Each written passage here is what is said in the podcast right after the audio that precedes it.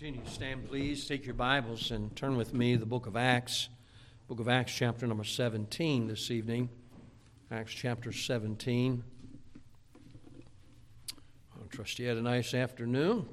I guess it just depends where you lived if you got some rain. I know some folks didn't. We didn't get any rain till we got uh, here to the church, and I could see it rain. I told my wife, I'm going to try to get you here before the rain falls, and it started raining when we got up here to Lock Mountain Road. And uh, so, but we don't melt, all right? We walk between the drops. But uh, thank the Lord for a beautiful day He gave us. Amen. And it's a good way to end out Sunday is being in church. Amen. Acts chapter number 17. We're going to read verses 15 through 21, and then we're going to go to another verse in the same chapter after we're finished with that. I'll read verse one, or verse, I'm sorry, verse 15, and uh, then you join me on 16 and down through verse number 21. And they that conducted Paul brought him unto Athens, and receiving a commandment unto Silas and Timotheus, for to come to him with all speed, they departed. Now, while Paul waited for them at Athens, his spirit was stirred in him when he saw the city wholly given to idolatry. Therefore, disputed he in the synagogue with the Jews and with the devout persons, and in the market daily with them that met with him. Then certain philosophers of the Epicureans and of the Stoics encountered him. And some said, What will this babbler say? Others some, He seemeth to be a setter forth of strange gods, because he preached unto them Jesus and the resurrection. And they took him and brought him unto Areopagus, saying, May we know what this new doctrine whereof thou speakest is. For thou bringest certain strange things to our ears we would know, therefore, what things for all the Athenians and strangers which were there spent their time in nothing else but either to tell or to hear, notice this, something, uh, some new thing. Now go with me to verse number 30. Verse number 30. And let's read it together now. You ready? And the times of this ignorance God winked at, but now commandeth all men everywhere to repent. Uh, the time my message is this what God demands. What God demands. God does make demands of us. And He says, This is what you're supposed to do. This is what you're supposed to do. Now, even though He commands us, doesn't mean we always obey Him, but we're supposed to. And so we're going to talk about tonight here, preach about this, what God demands. Let's ask the Lord to help us. Now, Father, thank you again for the opportunity to be in church on this Sunday night. It's a special time for us. And Lord, we just thank you so much that uh, we're able to meet here and been able to for many, many years now. And Lord, we're thankful that when we first started, we opened up a King James Bible and we preached from its pages. And here, almost 40 years later, we're still opening up King James Bible and we're still preaching from its pages. Lord, I'm glad there are people, there were people then, I'm glad there's people tonight that want to hear the Word of God. And I pray that you'll speak to us this evening from your Word. Help us to understand this great truth. In Jesus' name we pray. Amen. You may be seated. The Apostle Paul, what a great Christian he was, and what a faithful man he was. And uh, all the way through his life after he got saved, he was pretty rotten mess before he got saved. But uh, God saved him, and just shows me once again that God's able to save uh, the most wicked people you could ever think of. Uh, never give up hope never give up hope. God can save people. He was able to save the Apostle Paul. Of course, he wasn't Paul. At, they didn't call him Paul at that time. It was Saul. But uh, uh, you, you, think about how that God saved that man. And, and here he was. He's awaiting now. We, as we read there in verse number 15, he was waiting for Silas and Timotheus. They were going to come to be with him. So in the process of this time of him waiting for these men to come with him, he looked and he saw, as we read in verse number 16, that uh, as he waited for them at Athens, his spirit was stirred in him when he saw the city, the city of Athens, saw the city wholly given to idolatry. And uh, uh, it, was, it was something that really bothered him. And I, I, I kind of think that uh, when it says that, he, it, that his spirit was stirred in him, I, I believe this. I believe he was burdened, but I believe he was angry. I tell you what, the devil angers me. False doctrine angers me. It, it, burdens me that it's being taught a lot of times, but I, tell, I, am just, I just, I just get angry about it. I, I, am mad when someone goes. You say, "Well, you shouldn't be that way." you talk about telling someone the false truth, uh, the false instead of truth. You talk. You mean? I mean, there's not a problem when people are saying a lie and and covering up. I mean, uh, you know, people say, "Well, you need to be kind of a little bit more kinder." You know, let me tell you something. If someone is telling folks you could be good enough to go to heaven, it ought to make us angry. I don't go beat anybody up. All right, I don't do that. But the thing is, it ought to anger us because it's causing folks to die and go to hell. And say, "Well, I don't know if it does." Well, there's only one gospel and only one way to heaven, and it's through the Lord Jesus Christ. And so I believe that the Apostle Paul was, yeah, I believe he was burdened, but he was angry. He was angry, but I'm glad he did have the burden enough to do something about it. You know, maybe sometimes we ought to get angry enough to get a burden. Maybe that's what we need to do. But while I was while I was sitting there waiting for these men, he was stirred, and and uh, and uh, because they the people were given to idolatry, and yet that is not what the apostle had been preaching. In fact, if we look down again in verse number 18, the Bible says, uh, you know, the, in, go to the middle part of the verse where it says, uh, uh, What will this babbler say? Other some, he seemeth to be a setter forth of strange gods. And I can imagine this. Uh, evidently, these people weren't listening very well. They didn't know what the Bible said, and what, what was being preached was the gospel, and yet it, to them it was something foreign. And so, what happens, the last part of the verse says, because he preached, and we know what he preached, he preached unto them Jesus and the resurrection. He was preaching to them the right thing. And so, the Apostle Paul confronted the Jews, these people of Athens. He confronted them uh, about, what, uh, uh, about what they were believing, and he confronted them, still preaching to them Jesus and the resurrection. And he, he, he, went to the synagogues, as we read there in verse number 17. Therefore disputed he the, in, the, in the synagogues with the Jews. And so you think about this. He was willing to go to the synagogues and tell these folks because they were believing something that was false. But not only that, the Bible says some devout people, I believe these were the Greeks. And he was saying, I'm, I'm talking to everybody. Let me say this everybody needs the gospel. Everybody does. And I, and, and I see he's been preaching and, and, and telling folks this. And, and, and, and I notice how he did it. Verse 17, the last part says, and, and in the market daily with them that he met uh, with them, that he met uh, with him. And uh, so those folks there, he was dealing with them on a daily uh, uh, uh, way. He was, he, was, he was talking to these folks every opportunity. Yeah, he was a devout man, but he had the right things. There was other devout people, but they were all messed up. There's a lot of devout Catholics today, a lot of devout Mormons. Let me tell you something being devout about something is, is not necessarily a good thing if you're devout about something that is wrong. We ought to be devout Christians. You better make sure you have the right thing in your head and make sure you believe the right things, and we can know that because we have the Word of God. And so this, this city here, uh, the, the, the apostle was giving, the, uh, giving a witness of the one and only true God. And of course, the Greeks and, and, and many others, they, they believed in many different gods. And uh, so he was preaching to them. Now, the Athens was a place known for a lot of uh, philosophers. There was a lot of philosophy going on. And it's not nothing new because it's that way even today. People say, well, my philosophy is, and I don't care what your philosophy is. I care what the Bible says.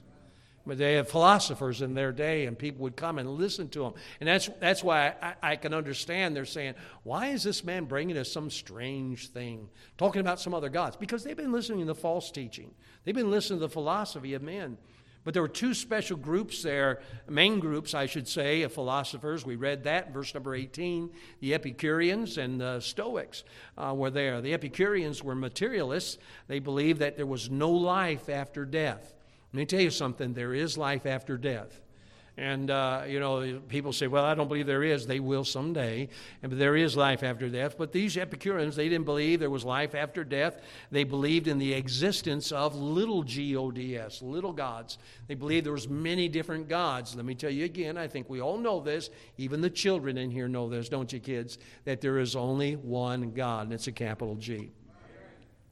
And uh, so they believed there's many gods. They believed these gods were unconcerned about what was taking place on earth. So they had these false gods, and their gods, their, their gods are thinking they really care. You know, we do whatever I, we want to. We'll live how we want to. And, and I think a lot of people they have the idea that our one and only true God is kind of that way too. He doesn't care. God cares. He's given us a book about things we're supposed to do and things we're not supposed to do. So that was the Epicureans, and their main goal in life was happiness and pleasure without, uh, with the avoidance of pain and the fear of death. They wanted to put it out of their mind. They wanted to think about things that were positive, the power of positive thinking. But let me tell you something you can think, you'll be all right, but if you're not saved, you'll still go, go to a devil's hell. And so there was the Epicureans, there were the Stoics also. They were pantheists in belief. They, they believed that God was found in all nature and human beings. I've run a few folks like that, haven't you? I find God in the trees. I find God in the woods. Well, you know what? God is everywhere. But we don't worship the trees. We don't worship the stones or anything else. We worship God Almighty. And uh, they, they, they believe in self taught, dis- self discipline, and their own self sufficiency. Like they don't need anyone else, they don't need God. All they could, they could do everything themselves. And uh, that, of course, is, is, co- uh, is contrary to the Word of God. But the Apostle Paul was revealing to them the real true God. He was preaching to them something that was, it didn't go with what they've been learning because they've been listening to these philosophers rather than listening to God. May I warn you this be careful what you listen to on television, on the internet, and any books you may pick up. Not everything's good. Not everything's good. Not everything's right. That's why we need to, you know, the best way to know what is right is to study that which is right. You say, what's that? King James Bible. You don't, you don't, need, you don't need the other version, perversions. You just need this, this Bible here and read it, and you can find out what, it, what is right. And so the Apostle Paul began to preach to these folks, and he was trying to tell them some things, and they wanted them to know some things about God. Look down verse number 24, and we find some of the things that he, that he was telling them about. Verse 24 says, God that made the world and all things therein, and uh, uh, seeing that he is Lord of heaven and earth, dwelleth not in temples made with hands. You know what, what Paul was saying? He said, Let me tell you about this God. Our God, the one and true God, he is a powerful God. And uh, he began to talk to him about his power. And I still believe in creation, not evolution. Amen. And God created everything. God has that great power. He was able to do it. He spoke and things came into existence. You say, I can't comprehend it. Well, you're not God. You know, we have this idea if I can't do it, it can't be done. No, God can do things we cannot do. He can do things we can't understand but he's because he's God and the power of God. We know also that God's a spirit. Verse 24 also talks about that, seeing that he is Lord uh, of heaven. Or, or here, uh, I, I, missed it there, verse 24 again. God that made the world and all things therein, seeing that he is Lord of heaven and earth, dwelleth not in temples made with hands. And uh, so he is a spirit. He's also self sufficient. Look at verse number 25. Neither is worshipped with men's hands as though he needed anything, seeing he giveth to all life and breath and all things. You know, God doesn't need anything. Why? He's self sufficient. Uh, he's, he, he, he has need of nothing because he is everything. But he also, uh, the Apostle Paul went on telling him about God's provision. In verse number 20, 25, the Bible says, Neither is worship with men's hands as though he needeth anything, seeing he giveth. Now here it is, seeing he giveth to all life and breath and all things. So we know that God is, uh, uh, gives us everything we need. Uh, I like that, that little song we sing uh, Christ is all I need. All, all I need. You know, I'm thankful that, that He is. And that's the truth, isn't it? He is all that I need. He is all that you need, too, by the way. And uh, so the, the apostle's showing the folks about this. I believe he showed about God's purpose. Look at verse number 27 that they should seek the Lord, if happily they might feel after him and find him, though he be not far from every one of us. He's talking about God's purpose that man should man should seek Him, and uh, you know I, I, wish folks would seek the Lord today. It seems like everybody wants to run from God today. We need to seek Him. By the way, not only lost people, we as saved people need to seek Him. We need to follow Him. And uh, he was talking about that. He was talking about man being fashioned by the Lord, verse number 28. For in him we live and move and be, have our being, as certain also of our own poets have said, for we are also his offspring. How that God fashioned us, God made us uh, the way we are. And again, talking about creation and how that God made. And by the way, God only made a man and a woman. Just throwing that out to you there.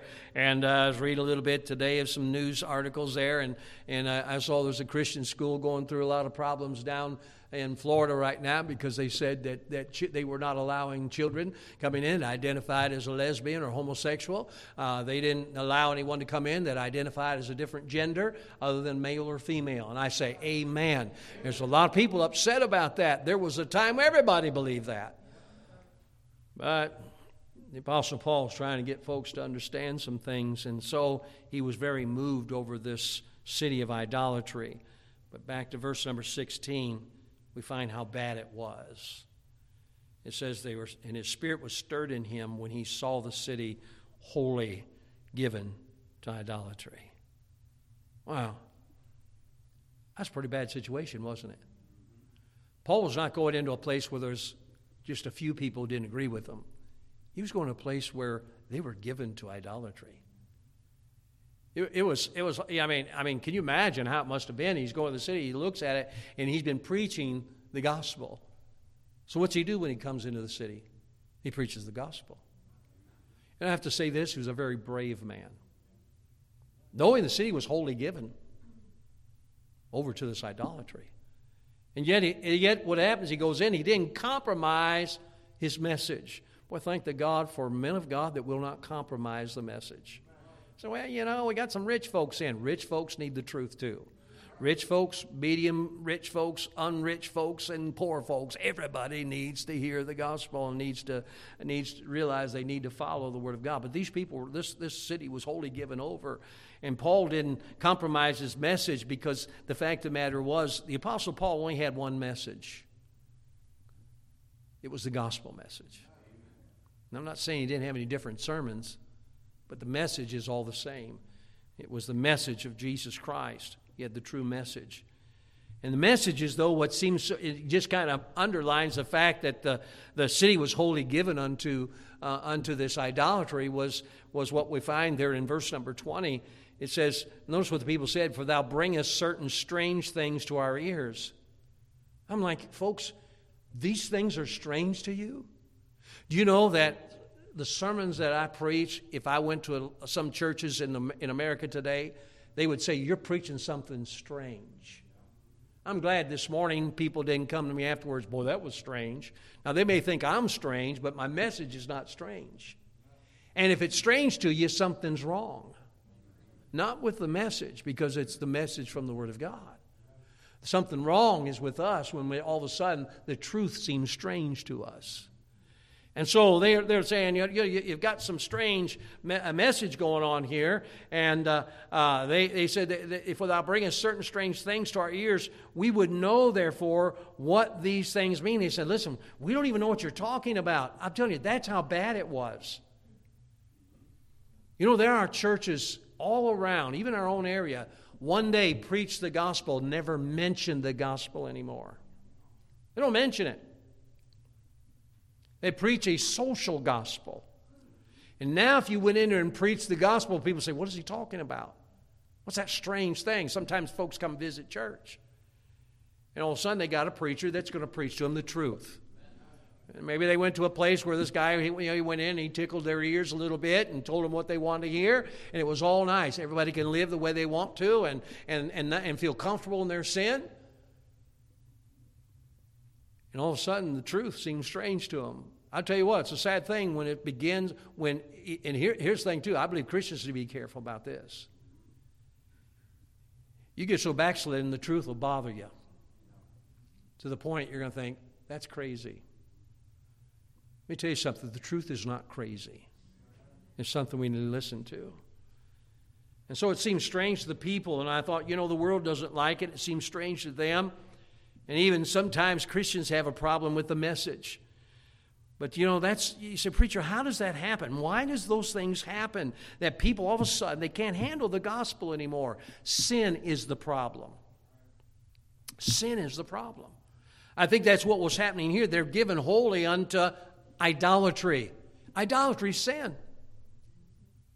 You see, if it comes to a place you're sitting in church and all of a sudden the, the true preaching of the Word of God begins to bother you, understand there's something in your life that ought not be there that's causing that to happen. Amen. You say, Preacher, what is it? Well, I think it was the same thing was happening there in Athens idolatry. Idolatry. We're living in a time in America, and it's always been that way, but we're really seeing it, I think, really strong. You know, there used to be a time that uh, fundamental Bible believing churches were, I mean, they were all the biggest churches around. It's not happening like that anymore. You know why? Idolatry, I believe. We've got so many idols in our lives. And you say, Preacher, what's an idol? An idol is this anything that comes between you and God. Your car could be an idol. I, don't I remember a guy said, uh, you know, I'm not coming to church. Here's, here's why. Because the buggies are pulled by horses who leave things on the road. He said, I cleaned my car on Saturday and I don't want to drive it down to the church because I'll get manure on the side of my car. God have pity on that. I laughed at him. I said, You got to be kidding me. And he wouldn't go to church. He didn't want to come to church because there was manure on the road. Now, I don't like manure on the road either. I mean, I, I go around it. I've run many people off the road trying not to run in manure. Some of those poor Mennonite kids on bicycles, watch out, there's manure. I got to be careful. Watch out for me. But I'm thinking, you know, you know, our car could become an idol. Our kids can become an idol. Oh, preacher, they get tired. They get tired at home too. You know, well, you just don't want to bring the baby out. You know, eh, there's a nursery. There's people watch your children for you. There, eh, you know, we got to be careful. The kids coming, you know, and, and they, they come into church, and even as they get bigger, you know, well, you know, they're just kind of, they just really don't want to go. It is amazing when they whine and don't want to go to church. Parents say, well, they don't want to go. You can't make them, but on Monday they do. They make them go to school, get out there and get on that bus. You know, I threaten your life. But on Sunday, you know, well, okay. And then the wife, the wife and the husband fight over who, get, who gets to stay home with the child because they're backslidden too. Our jobs become idols. Well, you got to have money. True. You know, I mean, think about this. Did you hear? You know, the politicians are saying now when we go to the gas station, we think we ought to start thinking this we get a $100 a month raise. Because the price of gasoline has come down, they're looking at it as now we got a raise. That's like saying, you know what, you got cancer, but only half as much cancer, so be happy. Isn't that stupid? That's our stupid world today. But you know what? There's idols. We, we just we just we just these idols come and people worshiping them, and I believe idol worship's running rampant. You know, people say, uh, they say, well, you know, I just can't go to church. And I'll, I'll guarantee you this is the reason why. They got an idol in their life. They say, well, you know, I, I, I, I just don't have time to read my Bible. We'll put the idols away. You'll have time to read your Bible. You know, I mean, it's like this. If you don't have time for your Bible, don't have time for the news. You know, don't have time for the sports. Amen. So well, how am I going to know if the if the if the Pirates won or or who else? You know, you don't have to know that. Spend time. I'm not saying it's wrong to not know what's going on around the world, but I'll tell you this: make sure you make time. Don't have an idol. An idol comes between you and God. If there's something keeping you from the Word of God, something keeping you from church, it's an idol. You're just like the people in Athens. Get rid of it. Well, preacher, I don't witness because I'm afraid someone may laugh at me. Well, evidently, you're your own idol. It's hard to find churches today that will even preach this book. And one of the reasons why is preachers are afraid of people uh, stepping on the idol's toes. And all of a sudden they, they, they, they hear the truth and it seems like something strange to them. Well, what's the Lord say? Go down to verse 30. In the times of this ignorance, God winked at. But now, here it is, but now God, but now commandeth all men everywhere to do what? Repent. Repentance. You said, what is he talking about here? I believe the Apostle Paul, he's been preaching these people. He warned, told them about God, told them about God's power and who God is and everything. He's been preached to them the truth, and they're having a little bit of problem with it. But he comes down to the nitty gritty here, if you will, and he says to them, he gets down to the part of saying, you know what? You all need to make a decision. I made a decision one day, August 11, 1971. Most important decision in all my life. Accepted Jesus Christ my Savior. As a teenage boy, I made a decision in my life to surrender my life to the Lord. And I'll be honest with you, I think that was my second most important decision I ever made in my life. I thank the Lord that we can make decisions. You know what God wants? He wants us to make decisions. See, preacher, why do we have why do we have altar calls? Time for us to make a decision. Why don't why do we just why don't we just you know when you when you're done preaching just pray say amen and let's sing our song and we go home because I think we need to make some decisions. When liberal churches aren't going to have to have altar calls. Why? They don't see a need to make a decision. The Apostle Paul was trying here to preach these folks what God said, and God said you need to repent. That means making a decision, making a decision. Message to repent. And, and, and, and the thing about it is, he commanded all men everywhere to do this. You know, someone said this about repentance said, Man is born with his back towards God, but, and repentance is turning square around. I think it was Moody said that. We don't hear much about that repentance anymore. But I believe this God still wants us to turn around and face Him. Turn around and face Him. In other words, what? Turn from our sin. You say, Preacher, can I be saved and still do this and do that? Yeah, you can. But you know what God said He wants us to do? Turn from that.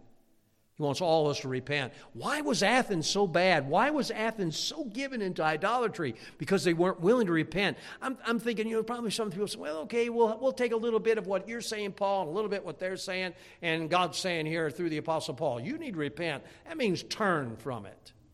Turn from it. These Athenians had to make a decision. They had to decide what they're going to do, they had to decide what they were going to believe. They had to decide that what they were believing was wrong.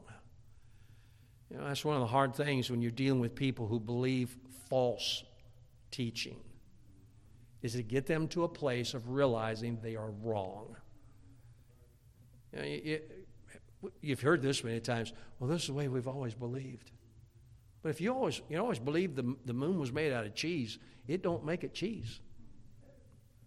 Doesn't do it. Isn't that what the moon's supposed to They say moon made out of cheese? All right. I wish it was chocolate cake instead. But yeah, I mean, I mean, some people believe the stupidest things in the world, and you know these false false teaching and these cults and Mormons, Jehovah Witnesses, all the rest of them. There, they believe something. They don't care what the Bible says. They only this is what I've been taught. False teaching. They need to make a decision that they're wrong. That's a hard thing to get people to make the decision about. That's still what needs to happen. You said, Preacher, what's, is there any motive for us to repent? I believe there is.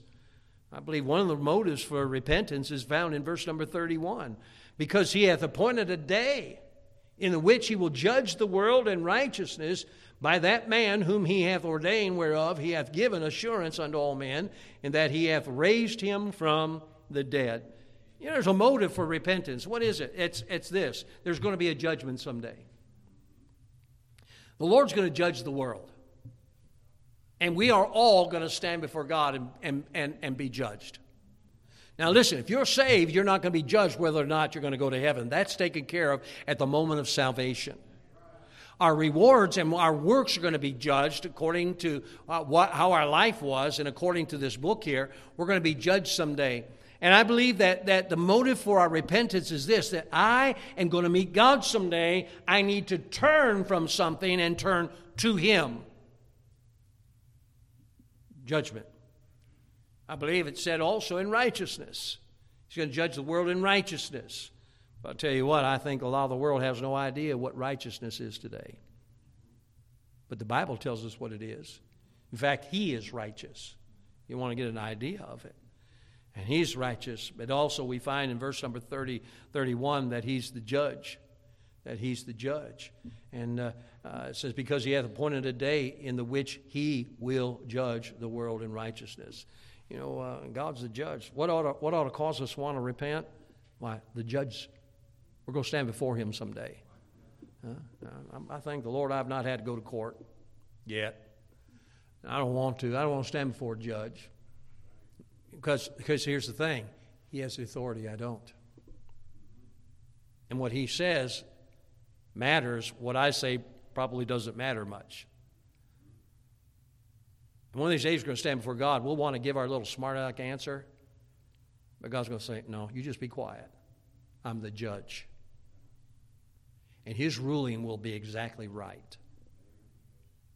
Well, that makes you stop and think, doesn't it? He said, Well, I just don't see anything wrong with it. And really, where does it say that in the Bible? That it meant, well, since you don't see anything wrong with it, it must be okay. There's a lot of people doing things. You know, I said about one time, uh, a man, he, he, was, he had a church and it, was, it had false doctrine in the church. And uh, what happened one day, he said, told his wife, he says that God spoke to my heart about divorcing you and marrying another woman in the church. Now, I don't know about you, but I've not found that in the Bible. He said, Where'd he get something like that? That's the way he thought. And he went through with it. You know, a sad thing, what some people believe. You know, I told you about the Mormons, Jehovah Witnesses, and I can't remember which one is it. The uh, the Mormons, I think, they believe that Jesus, yeah, Jesus was a brother of Lucifer. Where in the world did they get that? False doctrine. Better make sure we, we listen to the right things. The Bible says in John 5 22, also that there's a judge. The Bible says 5 22 of John, for the Father judgeth no man, but hath committed all things unto the Son. Well, who's the Son of God? Jesus. Listen what it says, verse 27 and hath given him authority to execute judgment also, because he is the Son of Man. So Jesus will judge. He has that authority. You say, preacher, how do you know that? How do you know that? Because the Bible tells me so. You know, isn't it, isn't it wonderful as a Christian? We don't have to quote everybody else. We just need to look and see what the Bible says. I mean, really, it's so simple. It's all right there in our hands tonight. The Bible says in John 12 48, He that rejecteth me and receiveth not my words hath one that judgeth him. Here it is. The word that I have spoken, the same shall judge him in the last day. We're going to be judged by the word of God. Now, think about this. You think it's going to work with God when we say, Well, I didn't know that? All God would have to say is, Did you have a Bible? Well, well yeah. Uh, it was there. That's one thing about God. You know, I think about folks before they had all the scripture. That was tough.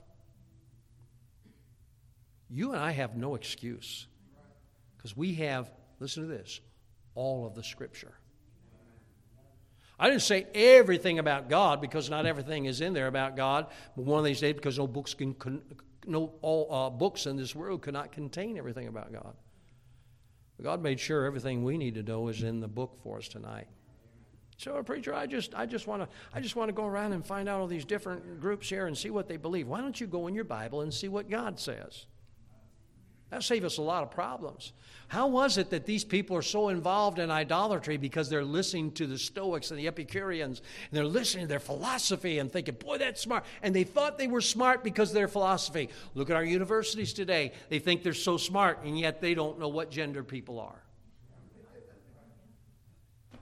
Don't make sense. So, what's God demand? Repentance. Repentance. God commands all people to repent. Now, here's the thing if someone is to repent, they've got to be deeply convicted about their sin, or they never will repent. Amen. Deeply convicted. You say, Well, how in the world can I be convicted? Listen to the truth, and if you're saved, the Holy Spirit will convict you. But I believe sometimes you get to a place where you don't hear the Holy Spirit anymore. I'm not saying He left you, you don't lose your salvation, but I think you can get to a place you don't hear Him anymore. There's a lot of people today say, "Well, I just don't see. I don't." I, you know, no, God. I, I, here, here's the thing: unless a person is really convicted, they're not going to repent. Now, I'm not saying people won't feel bad about sin. People can feel bad about sin and not repent. People can feel bad, yet I think feeling bad is not conviction.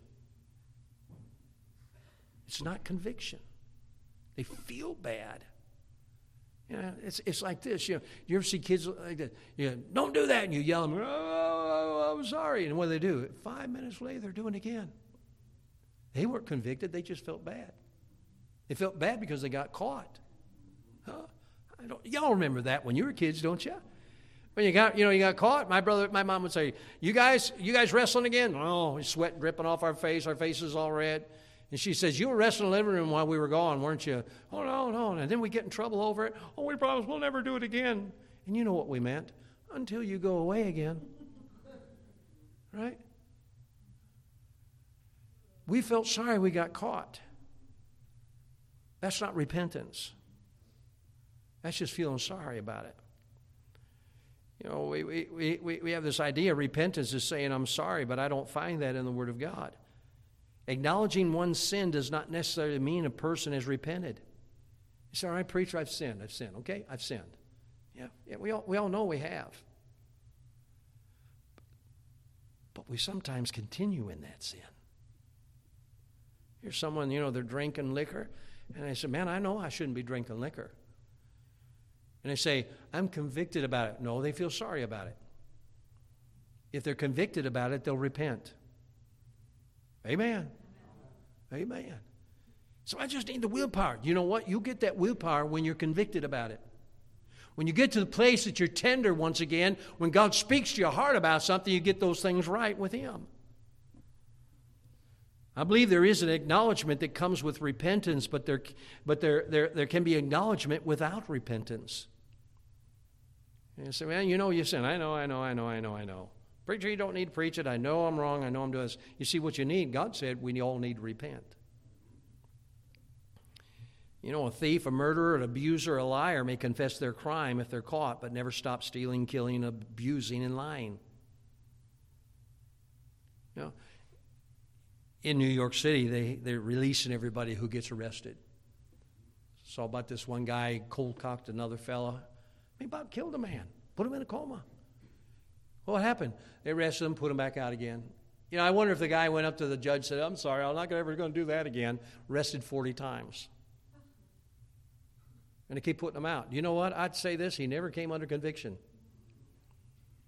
You go, oh, sorry, I'm not going to do that ever again. I'm telling you, you've heard that so many times, haven't we? And the criminals, they keep, and the, and the idea is, you know, the stupid uh, DAs today that are letting people out and say, well, they really are really sorry about it. And I, I don't believe they ever repented of it. That's why they're repeaters. Same thing in Christians. Well, I'm sorry. Well, I'm glad we're sorry, but we need to repent of it. We need to repent of it. You see, there is a difference. You know, I was thinking about, you know, uh, the difference there, and we can look at some people's lives in the Bible. One was the life of, and I'll use this one, Saul and David. Saul and David. You know, uh, here, here, here's what happened. Did David sin? Sure did, didn't he? So did Saul, didn't he? Now let's see what happened. Saul was sorry. He didn't want to lose his kingship. David was repentive. Difference. Let's go to the New Testament. About Peter and Judas. Remember, Judas took the silver, betrayed our Lord. What did he do? He went and he threw it away, threw it back, didn't he? And he was sorry about it. But I don't believe he repented. He's just sorry, felt bad about it. Peter, he denied the Lord, didn't he? It was sin. But you see what happened to him? He turned, he repented. He went on. David and Peter are the perfect picture of what we need to understand about repentance that will come to that place of saying, you know what? I am, I am turning from that sin. I don't know what it is tonight. Maybe God is putting on your heart about something in your life. I'm saying this don't just be sorry. Don't just say, God, I'm sorry about it. Lord, help me to do better. What we need to do is repent. And repentance is this turning from something to something or somebody. The Athenians needed to repent just like everyone else but their problem was idolatry. You see, the fact of the matter is, the Bible tells us this that we can't have two masters. You know, when we're only sorry, we're trying to have two masters, and you can't do that. Repentance says, I'm turning from one thing to another. It's turning to God, it's turning to the Lord instead of that sin. That I'm turning from it. I'm not going to do that anymore. God, I'm turning to you. I'm repenting of that. That's what repentance is. Matthew 6:24 says no man can serve two masters. For either he will hate the one and love the other or else he will hold to the one and despise the other. You cannot serve God and mammon. God said you can't do it. Now here's the thing, we try. We try to do it. We try to say, man, you know, I think I can I think I can balance this out. You really can't. That's why a lot of times folks get so backslidden, they get away from God, and they keep thinking, and you know what? They know they shouldn't be that way, but they just carry on that way because of no repentance. I believe we can turn from something that God lays on our hearts about. We can turn to Him. So, this question would be here for us tonight Do you have any idols in your life? Do you have any idols in your life? You see, these people here, they were, they were given wholly to, to, to idol worship, to idolatry. It really doesn't say all the things that, that was going on in their life. And we oftentimes, when you think about idolatry, we think about these little statues they have. You know, the Catholics, they have their Marys, and, and, and the, the, the, the, Buddhists, they have their little, little statues of Buddha and things like that.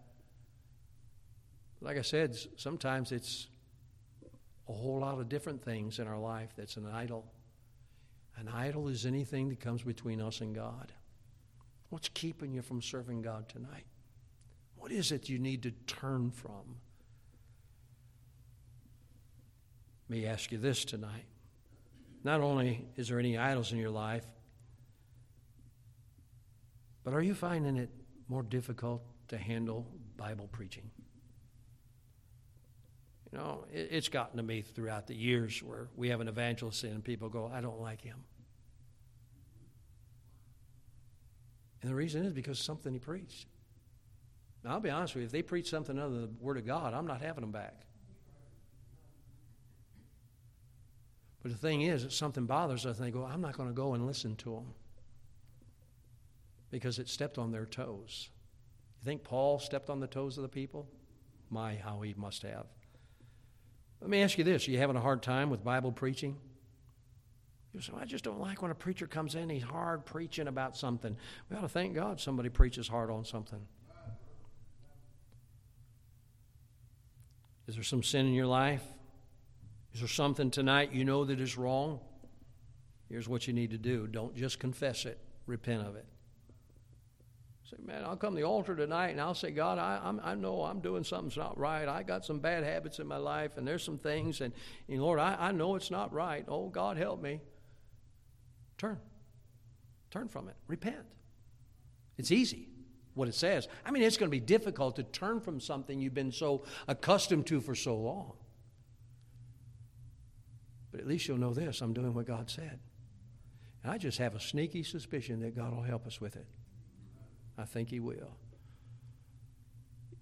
For the fact of the matter is this what I titled the message with it's what God demands. It's what God demands. He said there, as we read there in, in verse number 30, in the times of, his, of this ignorance God winked at, but now commandeth all men everywhere to repent. It's a command. You know, we look at the commands as something important, don't we? And so is repentance. Maybe God tonight's speaking to your heart about something. You don't have to tell anyone else about it. But you can come to God tonight and say, God, something you laid on my heart. And God, I don't want to just say, confess it. I want to turn from it. Because you know, if you have a problem with lying, you're going to say, God, I'm sorry I lied today. God, you know, just turn from lying. Start telling the truth that means you're meaning business with God. And He'll give you the help with it too, won't He? Maybe you're here tonight, you're not sure you're saved. Boy, you need to repent of your sins and ask Christ to come in your heart and save you, and He will. He will. Heavenly Father, we thank you, Lord, again this time tonight. Thank you for the Word of God, things we're able to learn. And I pray that you would speak to our hearts, even now in this invitation. May we not get ready to go home. May we not just take a little nap and rest, but Father, tonight we might you might search our hearts and we might be attentive to what you're showing us tonight. May we make some decisions before we go home. I'm sure, Lord, you would have never had me preach this message unless we need to repent about some things. And Lord, maybe some things starting to happen in our lives that we need to get, get, get in control of right now before it goes too far. So, Father, speak to us tonight. Help us not just be sorry, help us to repent. In Jesus' name, we pray with our heads bowed, our eyes closed. Maybe tonight you're not sure you're saved. I want to be anyone tonight. Say, Preacher, I don't know that I'm saved. Pray for me. Would you slip your hand up? Anyone tonight? Preacher, I don't know that I'm saved. Tonight, God spoke in your heart. In a moment, the altar is going to be open, and of course, you can always come. Nobody knows why anyone else comes. Maybe you're just coming tonight, just say, God, I love you. Thank you for the message. Maybe tonight there's something you need to repent of. Take care of it tonight before we leave. Father, bless the invitation now. We open it up, Lord, and I pray that your will would be done in every one of our lives tonight. In Jesus' name we pray. Amen. Should we stand as the song is played? You need to come. The altar's open. If you're not sure you're saved, you come and let us know. We'll show